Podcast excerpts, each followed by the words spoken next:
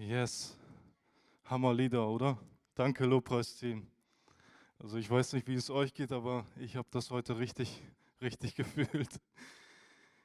Yes.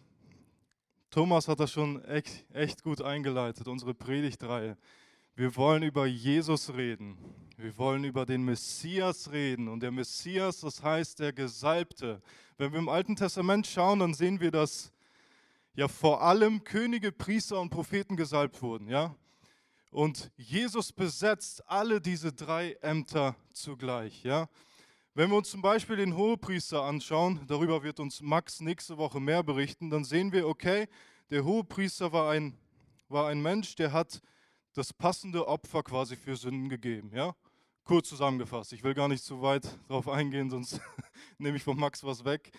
Wenn wir uns den Propheten anschauen, dann sehen wir, okay, der Prophet hat die Wahrheiten Gottes dem Volk mitgeteilt, oder? Ganz kurz zusammengefasst. Und mein Thema heute ist das Amt des Königs. Also wenn ich an einen König denke, dann ist das so ein bisschen negativ behaftet, oder? So ein bisschen, also wenn ich an König denke, dann denke ich ganz schnell an das Buch von Daniel, den König Nebukadnezar. Und das war ein, das war ein grausamer Typ. Also der Typ, also der König hat Menschen umgebracht, gefoltert auf heftigste Art und Weise, ja? Wenn wir vielleicht ganz nach vorne gehen, den ersten König von Israel, Saul, ich habe mir die Geschichte diese Woche mal durchgelesen, dann sehen wir, okay, Saul hat erstmal gut angefangen, aber am Ende ja, wurde er von einem Geist irgendwie eingenommen und hat einfach nur noch böse Dinge getan, ja? Wenn wir uns ja, König David anschauen, okay? Viel besserer König, aber er hatte auch Tiefpunkte, ja? Er ist, äh, hat Ehebruch begangen, hat Mord begangen und so weiter. Aber er war ein Mann nach dem Herzen Gottes, sagt uns die Bibel. Am Ende hatte er wieder Hochpunkt, Höhepunkte und äh, ja, war ein richtig krasser König, ja? Und Jesus ist auf die Erde gekommen als ein vollkommen perfekter und gerechter König. Wenn wir uns im Alten Testament die ganzen Könige anschauen, wir sehen, dass jeder König irgendwie seine, ja, seine Schwachstellen hatte, seine Schwächen hatte. Irgendwie hat jeder König irgendwie etwas, zumindest etwas falsch gemacht, ja. Ich weiß, viele Könige hatten auch was Gutes gemacht, aber Jesus ist gekommen auf die Welt als ein vollkommen gerechter König. Das will ich an erster Stelle betonen. Jesus ist gekommen als gerechter und perfekter König. Wisst ihr, wenn ich hier die Frage in den Raum stellen würde, ich habe das jetzt schon ein bisschen vorweggenommen, dass Jesus als König gekommen ist, aber hätte ich die Frage vorher in den Raum gestellt, wofür ist Jesus auf die Erde gekommen? Ich glaube, die meisten Menschen von hier hätten gesagt, Jesus ist gekommen, um mich zu retten, oder? Als Retter. Ist ja auch vollkommen richtig. Jesus ist gekommen, um mir ewiges Leben zu geben. Ist auch richtig, ja? Jesus ist gekommen, um ja, mich zu heilen, um mich gesund zu machen. Jesus ist gekommen, um ja, Beziehung wiederherzustellen. Jesus ist gekommen, um die Beziehung zwischen Mensch und Gott wiederherzustellen. Ja? Das sind alles richtige Dinge, aber ich glaube, es wird selten der Satz kommen, Jesus ist gekommen, um mein Herrscher zu sein. Jesus ist gekommen, um mein König zu sein. Ich glaube, das wird keiner von euch sagen, oder? Weil dieses Wort König, das ist in unserer heutigen Gesellschaft irgendwie, ich weiß nicht, das stoßt so bitter aus irgendwie, oder? König, man hat eine Autorität über sich. Es gibt einen Menschen, der irgendwas zu sagen hat über mein Leben. Das gibt es doch gar nicht, oder? Ich weiß das von meinem Job. Ich meine, ich arbeite fast durchgehend allein, aber zwischendurch mischt sich meine Chefin oder mein Chef auch doch noch ein bisschen ein. Und ich denke mir, okay, lass mich doch meine Arbeit einfach tun. Ich habe sowieso mehr Ahnung davon. lass mich doch einfach meine Arbeit tun, misch dich nicht ein, es läuft doch alles gut. Wir Menschen neigen oft dazu, dass wir eine Autorität über uns nicht wirklich ansehen wollen und manchmal auch gar nicht ansehen können, ja? Und das ist nicht gut. Jesus, wenn wir genau, wenn wir über Jesus nachdenken als unseren König, dann ja, weiß ich nicht, ich glaube, einige Menschen würden dann sagen, nee, als Retter passt, mir, passt er mir doch viel, viel besser. als Retter ist das viel angenehmer für mich. Jesus ist gekommen, hat mir meine Sünden vergeben. Es ist doch alles gut. Happy, clappy, alles sauber, alles schick. Wieso sollte ich ihn noch, sollte ich einen Herrscher über mich haben, ja? Aber diese Wahrheit dürfen wir nicht vernachlässigen, dass Jesus wirklich als König gekommen ist, um auch über uns zu herrschen. Ich will das nachher ein bisschen genauer erklären, ja? Wenn wir über einen König nachdenken, dann denken wir auch gleichzeitig über das Königreich nach, ja? Und ein Königreich hat den König als Verwalter über sich, als Herrscher über sich. Und dieser Verwalter, dieser König hat immer, oder die Vision von einem Königreich ist doch immer, dass sein Reich größer wird, mehr Macht gewinnt und stärker wird. Ja, ich habe mir die Geschichte von Saul angeguckt, wo er König geworden ist, hat er ganz viele Männer berufen für einen bestimmten Dienst. Sie sollten für ihn in den Krieg ziehen. Ja, ich weiß nicht mehr die Zahl, aber ganz viele Männer hat er ausgesucht. Okay, du machst jetzt das, du stellst dich dahin im Krieg, du stellst dich dahin, du bist in der Verteidigung und und und. Er hat sich Leute ausgesucht, die sein Reich verteidigen und sein Reich weiter ausbauen. Das hat der König getan, ja? Und wir haben von Jesus auch einen bestimmten Auftrag gekriegt, ja? Ich glaube, jeder Christ von uns weiß, dass wir alle einen erstmal einen allgemeinen Auftrag haben, ja? Das steht in Matthäus 28. Vers 19 lese ich kurz vor. Darum geht zu allen Völkern und macht die Menschen zu meinen Jüngern. Dabei sollt ihr sie auf den Namen des Vaters, des Sohnes und des Heiligen Geistes taufen und sie belehren, alles zu befolgen, was ich euch geboten habe. Und seid gewiss, ich bin jeden Tag bei euch bis zum Ende der Zeit. Also alle Menschen, die sich im Königreich von Jesus befinden, die sich in sein Reich befinden, ja, die haben diesen Auftrag. Geht raus in aller Welt und macht zu Jünger. Weitet das aus. Erzählt die gute Nachricht, ja. Und es gibt Menschen, die haben einen speziellen Auftrag, eine spezielle Aufgabe von Jesus bekommen. Beispiel Dorian, unser Gemeindeleiter, Pastor. Ähm, Thomas ist unser administrativer Vorstand, ja, unser administrativer Leiter. Ich wusste früher nie, was dieses Wort administrativ heißt. Ich kannte das immer nur von Windows, wenn ich ein Programm öffnen musste, dann stand da als Administrator ausführen. Einfach immer Ja geklickt, damit ich schnell ins Programm reinkomme. Aber jetzt, seit ich Thomas ein bisschen näher kennengelernt habe, weiß ich, was da alles mit dazugehört. Ja? Dann haben wir Georg. Georg hier ist unser Matthäus, ja, unser Zöllner, unser Schuldeneintreiber. Ähm, Michi ist heute nicht da, er ist unser Schnacker. nee, er ist für Integration zuständig. Genau. Und so hat hat auch jeder Einzelne, wenn er in sein Leben schaut, eine bestimmte Aufgabe von Jesus bekommen. Das glaube ich. Dass jeder Einzelne oder zumindest eine bestimmte Aufgabe für ihn zugeschnitten bekommen kann, wenn er offen dafür ist. Ja? Also wir sehen, Jesus ist der Verwalter, er gibt bestimmten Leuten Aufgaben, um sein Reich weiter auszubauen. Er hat den allgemeinen Auftrag gegeben, sein Reich auszubauen, ja. Aber Jesus gibt uns auch ein Gesetz. Ich glaube, da sind viele erstmal so, was? Gesetz, ich bin doch frei. Aber Jesus gibt uns auch ein Gesetz. Paulus betont das oder zeigt das ganz klar. Ich will das einmal kurz äh, belegen mit einer Bibelstelle. In 1. Korinther 9, Vers 21, da sagt Paulus, im ganzen Abschnitt sagt er, ey, ich passe mich den Leuten allen an, ja, ich passe mich den Juden an, ich passe mich den Russen an und den Ukrainern oder oder wie auch immer. Und er sagt auch am Ende, ich passe mich den Gesetzlosen an, wie einer ohne Gesetz, obwohl ich nicht ohne Gesetz vor Gott bin, sondern unter dem Gesetz Christi. Also das ist nochmal die Bestätigung. Wir haben ein Gesetz über uns. Für viele, die sich denken, ich bin noch in Freiheit, für Freiheit berufen, ja, alles richtig. Aber ein Gesetz haben wir, beziehungsweise zwei, das hat Dorian letzte Woche nochmal betont. Einmal das Gesetz, liebe deinen Gott von ganzem Herzen, mit ganzer Seele, ganzer Kraft und so weiter und liebe deinen Nächsten wie dich selbst. Ja? Das sind unsere zwei Gesetze. Also wir sehen in diesem Königreich von Jesus, in diesem Reich, das wir hier bauen, gibt es einen Auftrag, beziehungsweise einen allgemeinen Auftrag, mehrere spezielle Aufträge für uns Personen und ein Gesetz. Und diese beiden Kombinationen, also diese beiden Sachen, Auftrag und Gesetz, sind so perfekt, so wunderbar und so perfekt. Und mit diesen beiden Dingen kann man so viel bewirken. Und wisst ihr, was das Problem ist?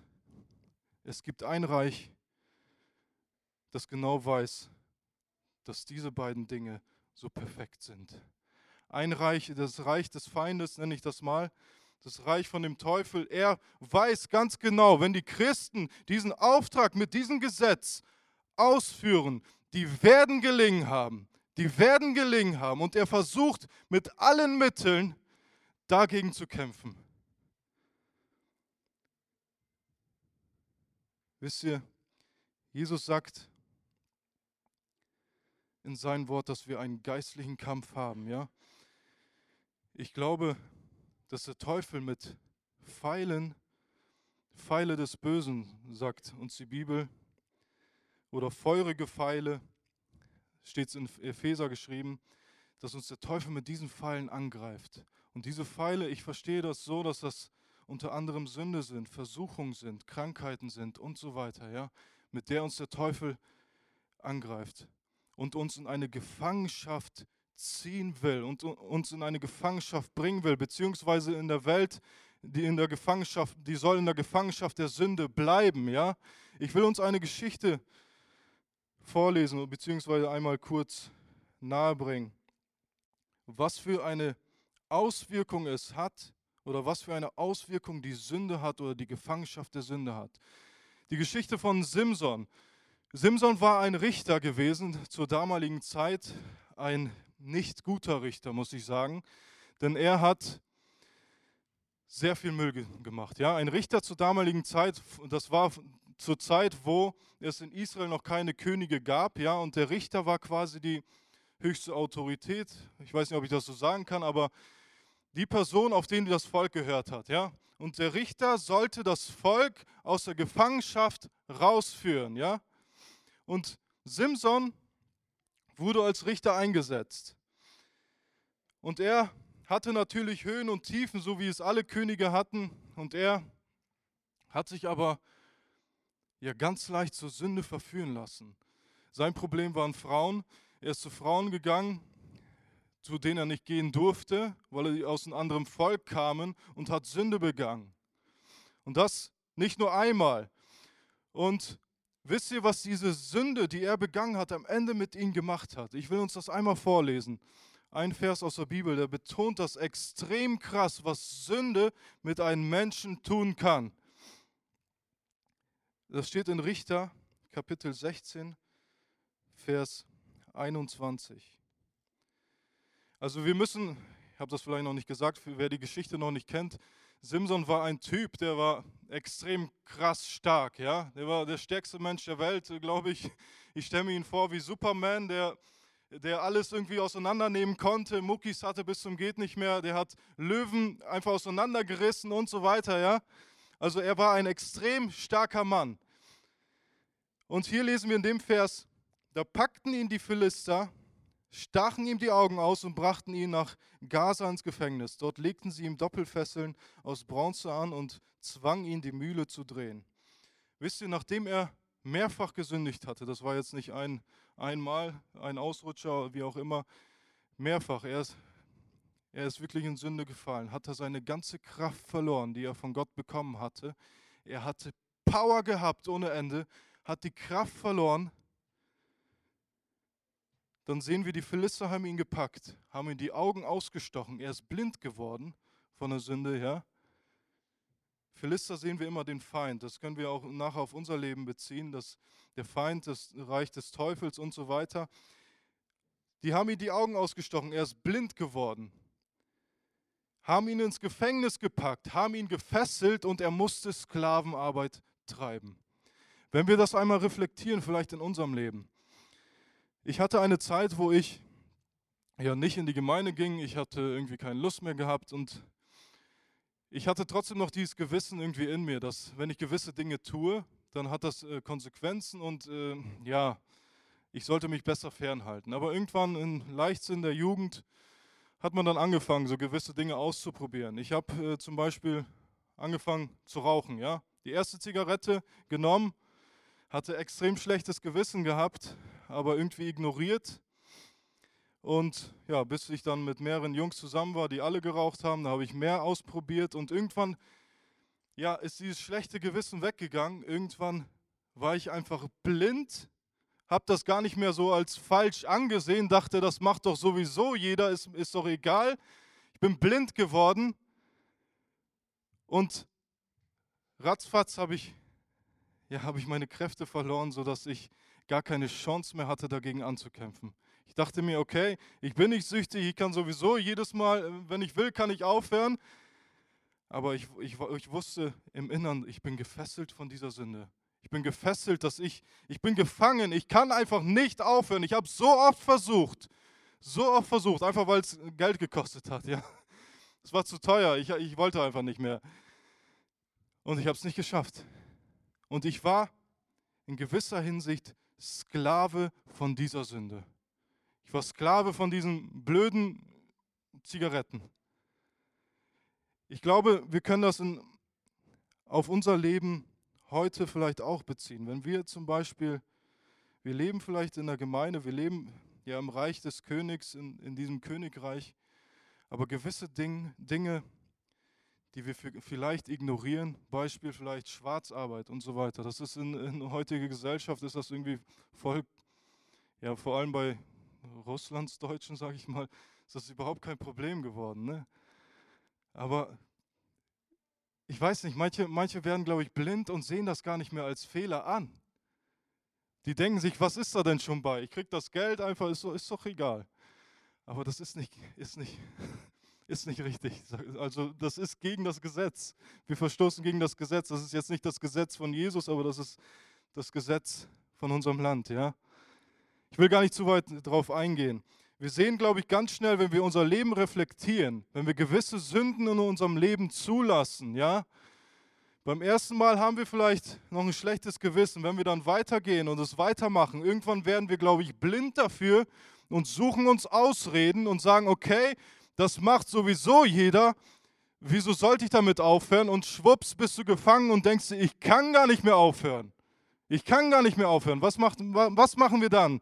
Und ich glaube, dass der Teufel gerade mit, mit, mit solchen Dingen kommt. Mit die, er sucht sich unsere Schwachstellen, die wir haben, und ballert Pfeile drauf. Und ballert, wir müssen verstehen, wir führen einen geistlichen Kampf.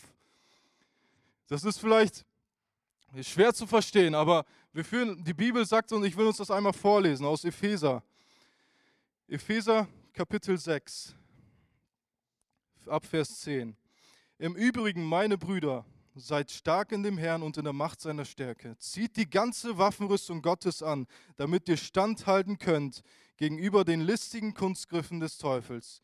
Denn unser Kampf richtet sich nicht gegen Fleisch und Blut, sondern gegen die Herrschaften, gegen die Gewalten, gegen die Weltbeherrscher der Finsternis dieser Weltzeit, gegen die geistlichen Mächte der Bosheit in den himmlischen Regionen.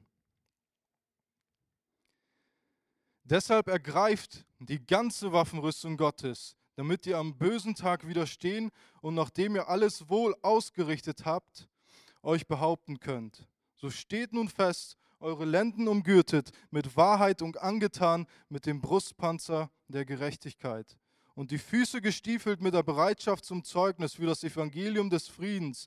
Vor allem aber ergreift den Schild des Glaubens, mit dem ihr alle feurigen Pfeile des Bösen auslöschen könnt und nehmt auch den Helm des Heils und das Schwert des Geistes, welches das Wort Gottes ist. Bis hierhin erstmal. Wisst ihr, wenn wir uns das einmal verinnerlichen, was da eigentlich in der geistlichen Welt alles passiert, was eigentlich alles passiert, welche, welche Kräfte eigentlich alles wirken. Ich weiß, das hört sich für einige Leute, die vielleicht noch nie was von Jesus gehört haben, ein bisschen spooky an, aber ich will euch einmal ein Beispiel aus meinem Leben erzählen. Ich hatte jetzt vor kurzem ja, extreme Probleme mit meinem Herzen, weil ich habe ja in letzter Zeit ein, eine Aufgabe von Jesus bekommen, die ich ausführen soll. Und ja, ich habe zugestimmt, habe gesagt, okay, das mache ich. Und ab diesem Tag an hat es angefangen mit meinem Herzen. Ich hatte extremes Drücken hier im Herzen. Ich hatte Herzrhythmusstörung. Mir ging es mir ging's schlecht. Ich bin zum Arzt gegangen, habe hab irgendwie Hilfe gesucht. Und eines Tages in der stillen Zeit, morgens, habe ich das einfach so intensiv vor Gott gebracht. Und habe ihm gesagt, Herr, du siehst, mir geht es nicht gut. Was ist los?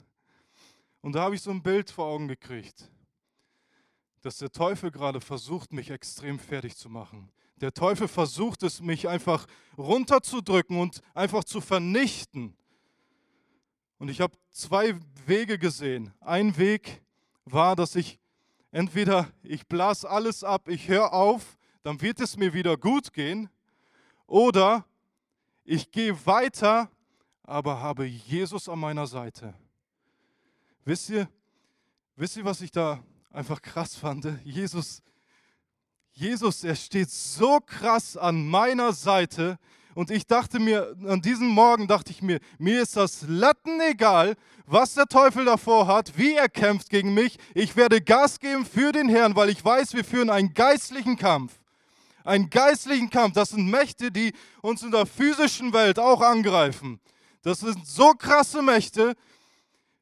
Wir können das vielleicht vielleicht mit unseren menschlichen Augen gar nicht so, so krass sehen, aber das sind solche krassen Mächte. Und in diesem Wort hat uns Jesus gezeigt, hey, ich lasse euch niemals alleine. Ihr führt einen geistlichen Kampf, aber ich gebe euch die richtige Rüstung dazu. Ich gebe euch die passenden Werkzeuge dazu, dass ihr kämpfen könnt, dass ihr, ich werde an eurer Seite sein.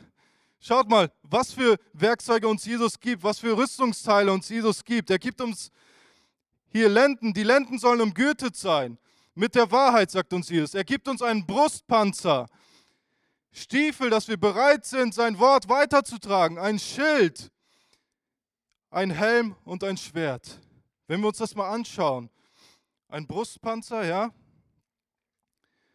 Ein Schild und ein Helm. Das sind drei, drei Rüstungsteile, die zur Verteidigung dienen.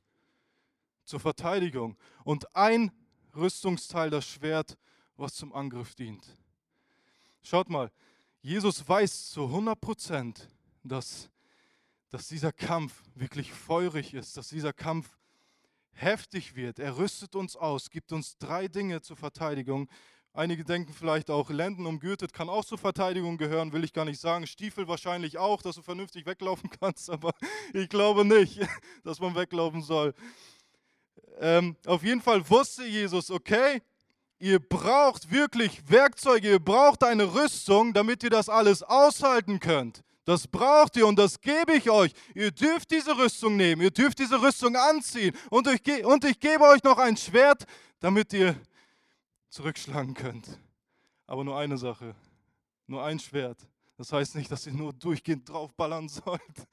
Nein, ihr habt ein Schwert, der Rest ist zur Verteidigung da ihr müsst, oder Jesus wusste, dass ihr, ja, dass ihr diese Dinge brauchen werdet. Er wusste, dass ihr Verteidigung brauchen werdet, um euch zu schützen. Wisst ihr, was noch eine Aufgabe von einem König war? Der König war zur damaligen Zeit der Kriegsführer. Er war der Kriegsführer. Er saß nicht einfach irgendwo da auf dem Sofa, er war der Kriegsführer.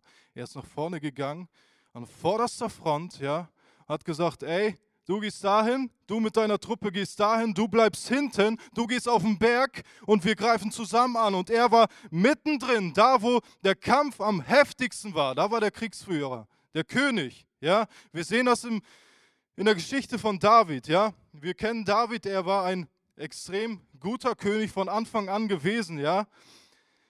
Es gibt sogar Lieder über ihn oder Gedichte, dass Saul hat tausend Mann umgebracht und David zehnmal tausend. Das heißt, David war vorne, er hat, er hat angegriffen, er war mit seinem Volk da vorne, ja. Und in seinem Leben sehen wir, dass, ja, dass er aber eine Zeit hatte, wo er nicht in den Krieg mit rausgegangen ist. Und das war die Zeit, wo er Ehebruch begangen hat. Ja, ihr könnt euch das gerne zu Hause nachlesen in 2 Samuel 11. Ich will nicht zu lange Zeit in Anspruch nehmen, aber wir sehen hier, dass Samuel, er hat gechillt. Ich erzähle die Geschichte mal ganz kurz. Er hat, ich sage das mit meinen Worten, er hat quasi gechillt, ist erst mittags aufgestanden irgendwann, während sein Volk draußen war, am Kämpfen war. Und dann sind ihm dumme Gedanken gekommen, ja. Dann hat er Bathseba gesehen, hat sie zu sich gerufen und so weiter und so fort. Und hat seine Pflichten einfach vernachlässigt, ja. Wisst ihr, was noch krasser war? Ein, der Mann von Bathseba war gerade da im Krieg gewesen, ja. Er hat ihn zurückholen lassen und wollte, weil Bathseba ist schwanger geworden, er wollte seine, seine Sünde irgendwie vertuschen, hat auf ihn eingeredet, hat ihn ja, mit ihnen zusammen gegessen und so weiter, hat gesagt, geh du mal nach Hause, ruh dich mal aus ein bisschen, ja. Wisst ihr, was Uriah, der Mann von Bathseba, da gesagt hat? Das will, uns, will ich uns einmal vorlesen, weil das spiegelt, spiegelt so ein bisschen wieder, wie, wie krass Jesus einfach ist, wie krass Jesus unser Kriegsführer ist. Ja, ich muss das einmal kurz raussuchen. Steht in 2 Samuel 11. Genau. Und im elften Vers. Uriah erwiderte David, die Lade und die Männer von Israel und Juda wohnen in Zelten, selbst Joab, mein Herr, und seine Offiziere übernachten auf offenem Feld. Und da sollte ich in mein Haus gehen, essen und trinken und mit meiner Frau schlafen, so wahr du lebst, bei deinem Leben, das werde ich nicht tun. Wisst ihr, in diesem Moment war Uriah ein viel krasserer Führer als David gewesen. Er hat gesagt, ey, mein, die Menschen von meinem Volk sind gerade draußen, die kämpfen und ich soll zu Hause chillen? Ne, das mache ich nicht, niemals. Ich will wieder da rausgehen, ich will wieder mit meinem Volk kämpfen, ich kann das nicht mit ansehen. Und ich glaube, dass das so ein bisschen Zumindest ein bisschen konnte Uriah da diesen, den Charakter von Jesus widerspiegeln, glaube ich. Wie Jesus ist. Jesus ist immer bei uns. Er ist immer an vorderster Front. Er gibt uns die Waffenrüstung, ja? Er gibt uns das Schwert und so weiter und so fort. Aber er ist immer an vorderster Front. Und wenn Pfeile des Bösen kommen, dann treffen die zuerst ihn. Er versucht zur Verteidigung mitzuverteidigen, mitzugehen. Und was machst du aus diesem wie, wie stehst du dazu? Siehst du Jesus als unseren König an oder, oder denkst du, nee, er ist einfach nur mein Retter? Er hat mich gerettet, er soll mich weiter retten. Ich setze mich hier einfach hin und chill ein bisschen. Ich glaube, ich glaube, Jesus fordert uns auf, dass wir aufstehen, mit ihm zusammen diesen geistlichen Krieg führen, dass wir sein Reich auch hier auf der Erde bauen und Menschen von dieser Gefangenschaft der Sünde rausführen. Das, glaube ich, will Jesus von uns. Wisst ihr, ich habe uns ein Gedicht mitgebracht, ähm, was ich uns einmal kurz vorlesen möchte. Ich glaube, dieses Gedicht kennen, kennen schon einige von euch. Das wurde wahrscheinlich schon mal hier vorgelesen oder vorgesungen. Ich weiß es nicht. Gibt es auch als Lied. Meine Frau hat mir gesagt, wie willst du das Gedicht vorlesen? Du kennst doch nur das Lied, willst du das nicht vorsingen? Nee, will ich nicht. Aber ich glaube, dieses Gedicht spiegelt spiegelt sehr krass wider, wie, wie Jesus eigentlich ist. Ich glaube, dieses Lied zeigt uns ganz krass, dass Jesus er uns niemals alleine lässt. Das Gedicht heißt Spuren im Sand. Eines Nachts hatte ich einen Traum. Ich ging am Meer entlang mit meinem Herrn. Vor dem dunklen Nachthimmel erstrahlten Streiflichter gleich Bilder aus meinem Leben. Und jedes Mal sah ich zwei Fußspuren im Sand, meine eigene und die meines Herrn. Als das letzte Bild an meinen Augen vorübergezogen war, blickte ich zurück. Ich erschrak, als ich entdeckte, dass an vielen Stellen meines Lebensweges nur eine Spur zu sehen war. Und das war gerade, das waren gerade die schwersten Zeiten meines Lebens. Besorgt fragte ich den Herrn, Herr, als ich anfing, dir nachzufolgen, da hast du mir versprochen, auf allen Wegen bei mir zu sein. Aber jetzt entdecke ich, dass in den schwersten Zeiten meines Lebens nur eine Spur im Sand zu sehen ist. warum hast du mich alleine gelassen, als ich dich am meisten brauchte? Da antwortete er, mein liebes Kind, ich liebe dich und ich werde dich nie allein lassen. Erst recht nicht in Nöten und Schwierigkeiten. Da, wo du nur eine Spur gesehen hast, da habe ich dich getragen. Wisst ihr, Jesus, er lässt uns niemals allein. Jesus steht immer, ist immer auf unserer Seite. Und wenn es uns schlecht geht, wenn wir gerade einen Kampf führen, einen geistlichen Kampf führen, ihr könnt euch sicher sein, Jesus steht neben euch oder er steht sogar vor euch. Er verteidigt euch, er kämpft mit euch mit ganzer Kraft. Was er von euch möchte, ist einfach haltet durch. Nimmt ihn als euren König an und kämpft zusammen mit ihm. Wenn ihr euch hinsetzt und sagt, nö, ich mach das nicht, dann habt ihr den Kampf verloren. Dann habt ihr nicht erkannt, dass Jesus euer König ist und euch mit euch zusammenkämpfen möchte. Wisst ihr, wir werden gleich zusammen das Abendmahl annehmen. Die Helfer können gerne schon nach vorne kommen. Und ich glaube, dass dass wir uns durch dieses Abendmahl nochmal bewusst machen können, wer Jesus eigentlich ist. Wisst ihr, Jesus ist nicht auf die Erde gekommen als politischer König, politischer Herrscher. Er ist gekommen, hat sich gedemütigt, ist, ist in voller Demut gekommen, hat sich für dich und mich aufgeopfert, damit wir ewig leben können, damit wir zusammen mit ihm hier auf der Erde seinen Auftrag ausführen können, Menschen für Jesus begeistern. Wisst ihr, was, was so genial ist? Jesus wurde nicht Anfang seines Lebens hier gekrönt auf der Erde. Er wurde ganz am Ende gekrönt für dich mit einer Dornenkrone. Er hat diese Krone auf sich genommen die wurde mit einem Rohr auf seinen Kopf geschlagen, raufgedonnert für dich, damit du erkennst, Jesus ist gekommen, um dein Retter, aber auch dein König zu sein. Ich möchte, dass wir gleich beim Abendmahl einfach nochmal reflektieren und, und schauen, was Jesus in dein Leben bedeutet. Wisst ihr, Jesus wird einmal wiederkommen in seiner Herrlichkeit und in seiner Macht. Die Frage ist dann, willst du dabei sein? Willst du mit ihm zusammen regieren? Mein größter Wunsch ist es, dass sich heute jeder dafür entscheidet, Jesus als seinen König anzunehmen. Nicht nur als seinen Retter, das ist alles richtig, aber als seinen König. Ich lese uns 1. Korinther 11 ab Vers 23. In der Nacht, in der er ausgeliefert wurde, nahm der Herr Jesus Brot und dankte Gott. Dann brach er es und sagte, das ist mein Leib für euch. Tut dies als Erinnerung an mich. Ebenso nahm er den Kelch nach dem Essen und sagte, dieser Kelch ist der neue Bund, der sich gründet auf mein Blut. So oft ihr daraus trinkt, tut es als Erinnerung an mich.